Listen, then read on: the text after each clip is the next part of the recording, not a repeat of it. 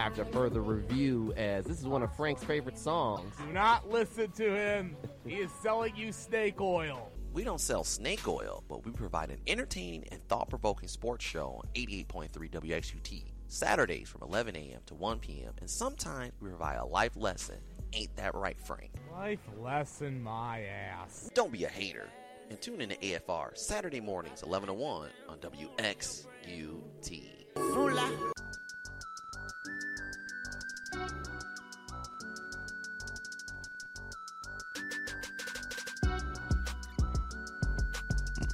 What you laughing about? I saw you had a smile on your face. Yeah, that was just a funny commercial. Oh, okay. You know this song? This one I do not. Um, this is Megan Thee Stallion with S Z A with Freaky Girl. Make sure you play that at the Bedford games. If you guys have a season, obviously, because you guys are shut down. But make sure you play that that Freaky Girl. I will keep that in mind. Now, I will tell you this. This beat that they have is actually a beat from Adina Howard's uh Uh, album back in the mid nineties. Uh, look her up. It's a uh, Freak Like Me, you know. So you gotta look that up. But this this song kind of hits pretty good, uh, Frank. Now, as a man, I wouldn't bump this in my car because it's a female rapper. No, no offense. I mean, the stuff is good, but it's just not very masculine to be playing Freaky Girl. And not to mention, if you're a coach of a girls' team, you know you gotta play appropriate music. Oh, you, well, yeah, that's very true. One of the girls actually wanted. Uh, in the pregame music to play Megan Thee Stallion's Captain Hook. And no, she's not talking about Johnny Depp and the Pirates of the Caribbean. She's That's Jack Sparrow. Whatever, Jack Sparrow. I mean, Johnny Depp is the real name, but Jack Sparrow, they're, they're not talking about those Captain Hooks. So I had to tell the young lady, like, that's not very ladylike. We're not we're not playing. Yeah, he can't really. There's a lot of stuff that they like you to play, but you gotta say, uh-uh. Yeah, not no. gonna, that's not gonna fly here. It had, I heck, I had to do I had to do it for uh, playing warm-up music for volleyball at Dundee, and mm-hmm. also for both basketball teams. I had to, I, or because I'd get people say, "Hey, can you play this song?" And I told them, "No, I can't." It's got a good beat, but what they're talking about in this song is just not very, uh, it's very yeah, inappropriate. I mean, you can't be playing Megan Thee Stallion, Captain Hook. Yeah, because obviously they're not talking about the R, the, the pirate with the hook on his hand or the lack of a hand. So they're talking about a different hook, and we're not going to get into yeah, it out here. Like, we won't go there. But there's a lot of songs that are like, you know, the kids like it, but it's really inappropriate. But now we're going to be talking about winners and losers for the N B A draft. As uh, David the Man that got Harris is on the phone lines, and uh, are you ready, da- David? I want I want to hear what you're spewing on this, because uh, just just hear your ass your uh, input. Or... All right, so we're going to start off with the winners, and we'll start off with, I guess, Frank's new favorite basketball team, the Detroit Pistons. His new favorite kind of team. Make it... yeah, because you never know, kind of. Right. Kind of if they're doing good, you know, they hey, want to hire I, everyone. Well, David, in fairness, I've said I like what Troy Weaver has done. Let him, let He's him. acknowledged that the team needs to rebuild. Unlike predecessors, hers of the past, Joe Dumars, Stan Van Gundy. Well, Joe Dumars also got you a championship and twice to the N B A Finals back-to-back well, yeah. years, so you can't be really hating on Joe well, Dumars. Yeah. But, but more so Stan Van Gundy, who openly was against rebuilding because he thought, oh, we have to win now. Josh Smith signing was a bad signing, uh-huh. but let's let's since David the Man that got Harris has just got on the show and he is I'll the preacher. Da- I will let, let David him, preach. Right, let him preach. Let him get on. The, the organ, play the organ, real, get it warmed up, and preach his sermon of winners and losers in the N B A free agency and draft. Go ahead, David. Yeah, and, and I have Detroit as my first winner because their biggest need was point guard. We talked about it for the past couple of seasons. Kind of, it was like, who's going to be that guy? Like, at some point it was Derrick Rose, but then you're like, eh, he's not really long-term. We spent, God knows how many years, just talking about kind of just the rotational players that they had in the back. Kind of, there wasn't really a true that you could say, I can look to him as the focal point of my offense. And I think Killian Hayes, a lot of people coming into the draft that were kind of nationally kind of like, eh, he's all right, but he's not, not really as highly touted as kind of around the world, and particularly some of the European scouts that kind of watched him kind of play. And they were saying, hey, this guy could be, could break into a star because he's young, because he has that Euro ball experience, and just because he's just maturing into, kind of growing into his body. So I think really them addressing that biggest need at number seven and then getting multiple players and then also making some moves that a lot, like, did it, people really think that they would be able to pull off a trade for, you know, trading away Luke Kennard? It, it was talked about, like, kind of speculation upon the fan base, but kind of really doing that rebuild that Frank was talking about and kind of really looking at, okay, who can help me be those pieces moving forward, particularly at the guard position, knowing that you have kind of Blake Griffin, are you going to try to build around him? Now that you have Killian Hayes, you can kind of really be that guard-centric team that Detroit has really prided itself on, kind of looking at the last thirty years of Detroit basketball, really needing that point guard. Well, we're looking at this. He, his improvement areas is he's an average athletically, both in terms of burst and vertical explosion, struggles with aggressive ball pressure, turned the ball over on twenty-five percent of his possessions, can change speeds and directions, but doesn't quite have the shiftiness to beat rangy defenders off the dribble consistently. Will have to become more consistent shooter to combat that. Doesn't get to the free throw line at a high rate. Okay, extremely left-handed dominant as a driver, passer, and finisher. Lacks willingness to use his right hand. Limits him all over the floor. Uh, defensively, intensity comes and goes. Struggles with speedy guards. While improved, his approach to the game was a question in the past. How much of his success is a product of the freedom and volume he was given with his team? Has looked ordinary at times in camp settings when surrounded by strong athletes. Projected role, a big playmaker, though. Um, but he's got a good size for a great size for a lead guard at six five and strong frame. Um, he can guard either guard either guard spot, the one or the two, when it says fully motivated, which is another red flag, as we were talking with John V. I, when you get to the high level, this can't be something just something to do, or you you know you're getting a check. You got to have a passion for it. And, and like I said, if you're getting picked in the lottery, you better pick a guy that has a passion for it, because then you're going to be wasting your time. And you're either going to be in the hamster wheel of lottery picks, or you're going to be in the hamster wheel of that fifth to eighth seed where you don't know if you're getting in the playoffs. If you win a first round game, it's great, but you know you're going to get beat in the second round. I mean, let's face it, every team should be trying to aim to win a championship. I mean, not only one team wins it, but that's why I'm wondering about this pick, especially overseas player. And we brought it up earlier. I don't know if you're listening to the show. About New York Knicks pick, or how they, they had that guy from France. Frank Nictolina. Nictolina. Is yeah. this going to be the same type of player with the Pistons? You don't want that. I hope not. Yeah. Yeah, and I think kind of a lot of people are going to look at that comp primarily just because it's the most recent and it's kind of Eastern Conference, kind of a lot of expectations, a lot of international kind of praise. But it is that question of translating into the N B A. I think partially going to the Knicks is just kind of bad for your career in general. So I think you're saying that for Obi Toppin, that's going to be bad for him, even though there's new management. Well, James I mean, Dolan I, is still owning the team, right? Exactly. Yeah, but the, what what's bad but the, for but, Obi but, Toppin? But David, but yeah. though that, that that France player, he he stunk. Can we be honest? He he really stunk. He wasn't really any of value. So even if he went to the Detroit Pistons, Chicago Bulls, he wasn't going to be really a consistent N B A player. I mean, he just wasn't really all that good. Yeah, I would say he definitely didn't live up to the hype, for sure. Kind of mm-hmm. coming in, like they were saying that he was going to be, you know, the next great thing. They were, like, looking at the projections, you know, can he be that French guard a la Tony Parker that can lead your franchise for ten, fifteen years? Clearly that didn't work out. David, I don't mean to interrupt, but we have breaking news. Oh, wow. We have a Woj bomb. You be on the... Is it a Woj bomb or a Woj fart? Because you posted on your Twitter a Woj bomb, and someone said that was a, a basically a fart or that a was uh, That was a, That was somebody's opinion, but this Woj bomb.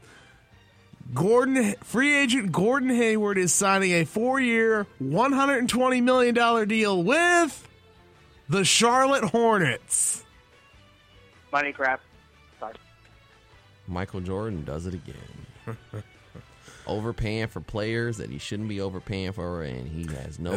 Especially someone who has a tibia made of Legos. Uh, wow. Hey, there's just so many this bad picks. This is going to be Batum two point oh. Who? Nick Batum. Nicholas Batum. just get that big money contract and then having to apologize kind of after the season. Like, yeah, I'm not really living up to my contract. But, you know. Okay, so keep going, David. Got that breaking news all right. in. All right, so actually, second word, now we're going to stick to Charlotte. I think LaMelo Ball, and just hear me out, because he's actually going to go to a place where how he played and how we saw him play overseas actually fits with that running style that Charlotte played last season. I don't know how it looked with Gordon Hayward this year, but just kind of the way that he plays. And then also, if he can just learn a little bit from Michael Jordan, like, that's going to help him grow immensely. Now, obviously, people are going to look at kind of the ball dynamics. Is LaVar going to play M J one-on-one? No one wants to see that, even though Jordan's going to try. But I just think kind of the situation where he can learn and grow under the tutelage of Michael Jordan, even if it's just a little bit defensively, even if it's working on some of his shooting so he's a little bit more consistent. If some aspect of Michael Jordan's wisdom has to rub off on LaMelo Ball, and I think it can help him grow into kind of a point guard that can be a centerpiece for Charlotte for the next, you know, kind of for the next ten years. I think if LaMelo Ball is willing to listen, tune out his dad. Well, the dad, the, the dad's not a factor anymore. The, the dad is not a factor. I, I don't. I think with Lonzo, he was a factor. I think they've learned their lesson, and you know, this dad hasn't said much of anything. LaMelo was going to be the, the better. I said that on this show years ago. He was going to be the better brother anyway. I think he's going yeah. overseas. He's his own man. He's kind of distanced himself from his dad. He's not with the big baller brand. He's with Puma. Um, I, I'll agree with you. This was a good pick. I, I think he's really matured. Um, He, he's going to be in like almost an adult because he went over to Australia. Now, the competition wasn't as good as the N B A. Now, he's going to probably have a year or two of adjustment. But with this draft, I, I just thought this draft was, was just weak. It was just weak. And and I, I really do think LaMelo might be a, a steal because throughout his life, he's already dealt with the celebrity and dealt with going overseas and being away from home. He's a mature nineteen-year-old. That, you know, you can, he's going to come into the organization. He knows what's up. He knows what's going on. And he's gonna, he, he can filter out the noise. And I, I, I think that's the, the one thing that you can get out of him compared to other younger players where, you know, sometimes their careers get derailed because they got other distractions with them. And I think he won't have that. So I agree. This, this was a winner for Charlotte. Yeah, and it'll just be, it'll be curious to see kind of as he kind of gets into the N B A gameplay, kind of will shooting kind of be a question kind of in the way that his brothers was. Obviously, the shooting motion are completely different, but just kind of will people kind of try to press up on him and kind of force him to shoot a little bit more than he's comfortable shooting, kind of perhaps in those first six or seven games, kind of as he's finding his footing within the N B A and the pace, and knowing that, like you said, the competition is going to be completely different. Well, I, I think he's got great passing bil- uh, ability. Um, I, I think it's going to be uh, he, the shooting thing. You can you can fix. You can fix shooting. They'll get some shooting coach with him.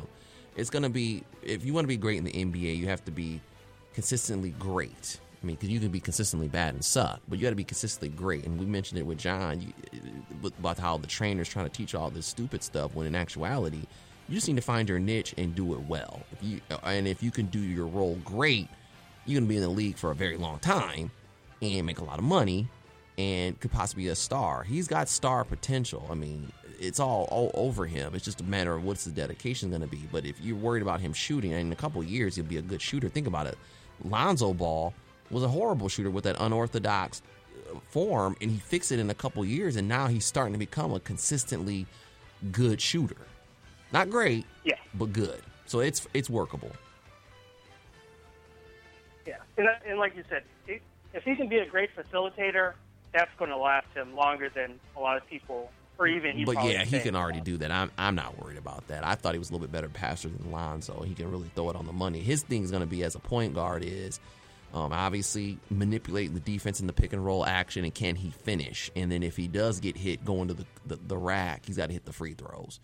Simple, simple concept here. Well, Derek, one thing I think you guys mentioned was how this year's draft seemed kind of weak, and I guess there's been a lot of people comparing it to two thousand six, which I think that year was probably one of the worst drafts. And was that Bargnani was the number one pick? Yeah, yeah I mean, yeah, and, that, and while, while I will acknowledge two thousand six was kind of a crappy draft year, there was a few crap. two thousand five wasn't any, any better. Uh, it was decent, but not. Well, two thousand six. This was.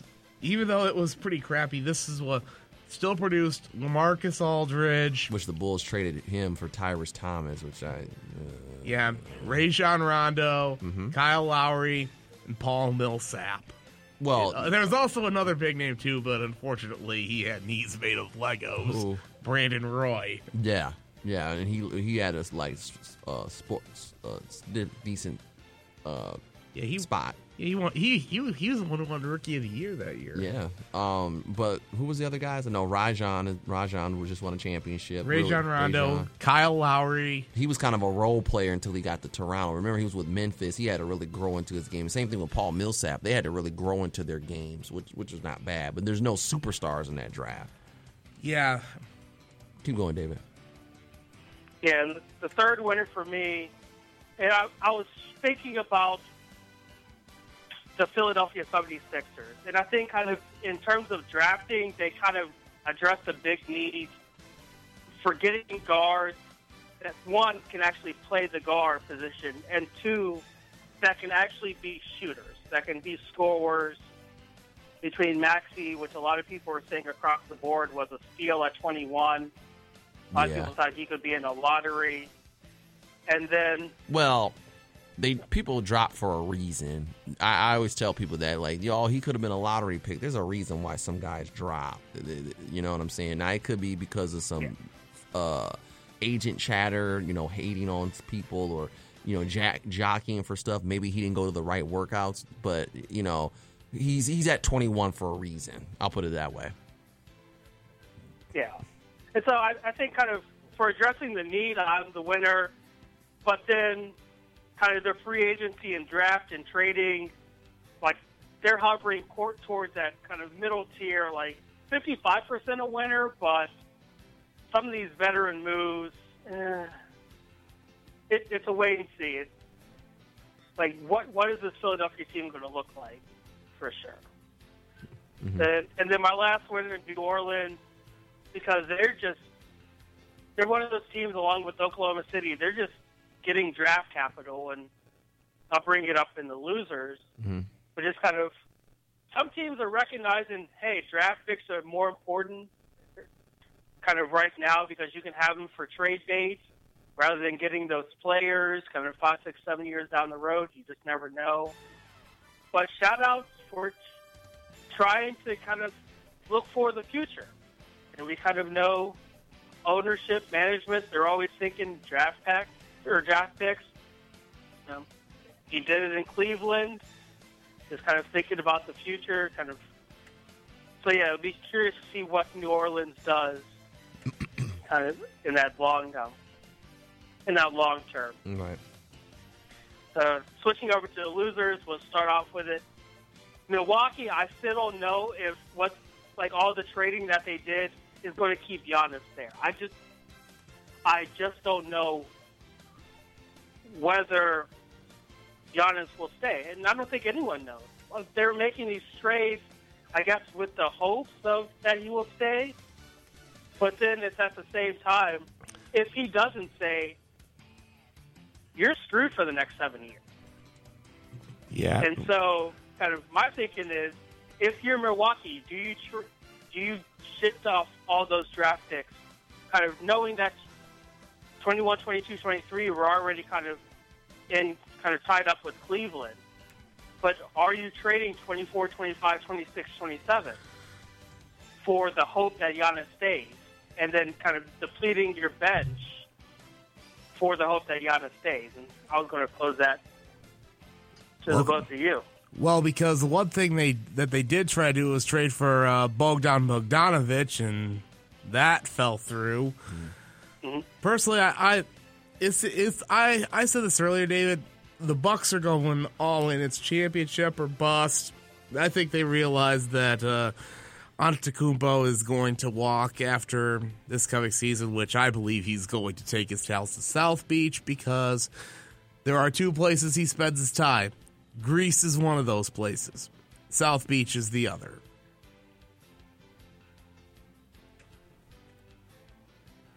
Yeah, I'm just... Yeah, it's just... It's curious because so many of these... Like, you want them... Like, everyone's rooting for Milwaukee to kind of be that mid-market team to finally get back to the upper echelon. You have this superstar that literally pretty much came out of nowhere, you know, mid-draft pick, blossom into top two player in the league when healthy. You know, you can throw in, I guess, three if you want to say Kevin Durant when he's fully healthy. But, yeah, this kind of – this – like, I just don't know what to expect from Milwaukee because we, even we talked about it in the playoffs. They really didn't have a whole lot of depth last year. And then we were talking about, okay, can Chris Middleton be your two?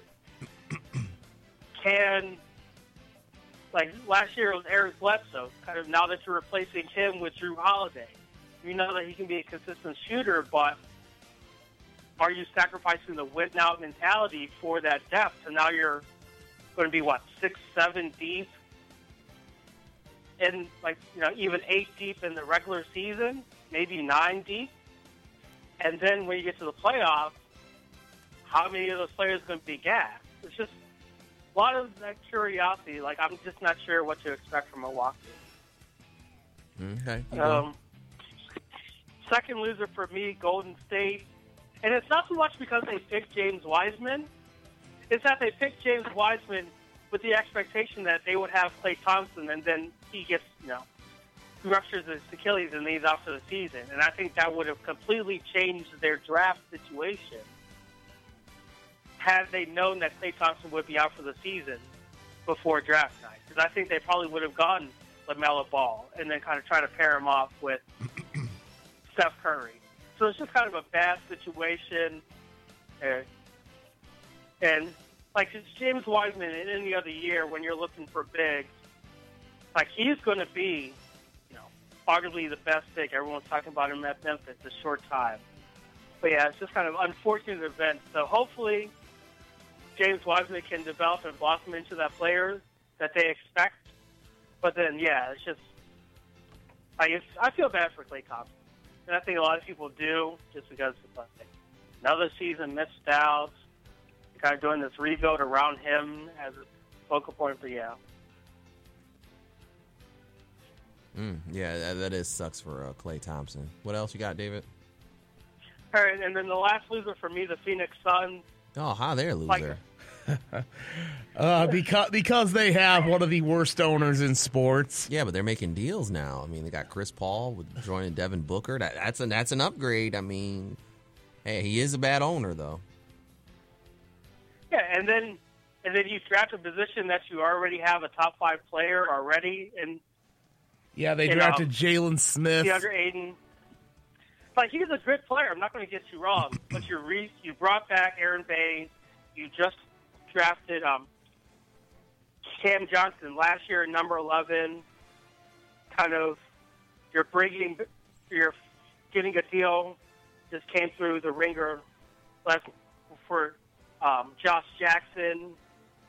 Like, it's like you have a lot of these pieces that are going to play those four and fives, and it's like, someone's got to eat, and you you just paid, like I said, you brought back two big contracts, so it's not as though you can trade.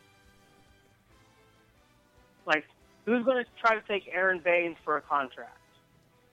Like, I mean, I'm sure that there's going to be someone that will, but, like, it's just some questionable draft decisions, particularly knowing that it was so negatively graded across the board from a lot of people. It's like, and if this was kind of uh, two thousand five, two thousand six, even like twenty thirteen, twenty fourteen, where this was still, okay, let's have two bigs that can run the floor and that can also kind of a little bit space the floor, that can be three and D guys. Sure, you draft Jaylen Smith. But, yeah, it's just a lot of questions, and particularly coming out of Phoenix, Phoenix market, they're like, why, why do we do this? And so, if the local market is having questions about it, then yeah, you gotta you gotta raise the flag. Even with bringing in Chris Paul, which I think is a great move, and I think would be immensely of help to that offense. Hmm. No, okay. Is that is that it for uh, David? Yep, that is it for N B A draft winners and losers. Well, that was a good yeah. one. Right. Some some of the stuff we agreed with, some of them we didn't. So then we're going to get into our N F L winners and losers to finish up the show. Um, any updates, Frank? Uh, I'm looking. As usually, you're the breaking news guy. From yeah, you. Well, we did have another signing come across from uh, Shams Charania. Mm-hmm. Avery Bradley has agreed to a two-year, eleven point six million dollars deal with the Miami Heat. Oh, so he went from the Lakers to the Heat. Remember, he's with the he didn't go back in the bubble with the Lakers, but he was originally on the Lakers, so he gets a championship ring. Yeah. The Lakers. We'll take a quick commercial break. Listen to eighty-eight point three W X U T after further review. Always check us out on SoundCloud and on iTunes. And the holiday's coming up right around the corner, and so is the end of the year. We'll come back with N F L's Week eleven, or is it Week ten's winners and losers? I believe it's Week ten's. Yeah. After this, we'll yep. another commercial break.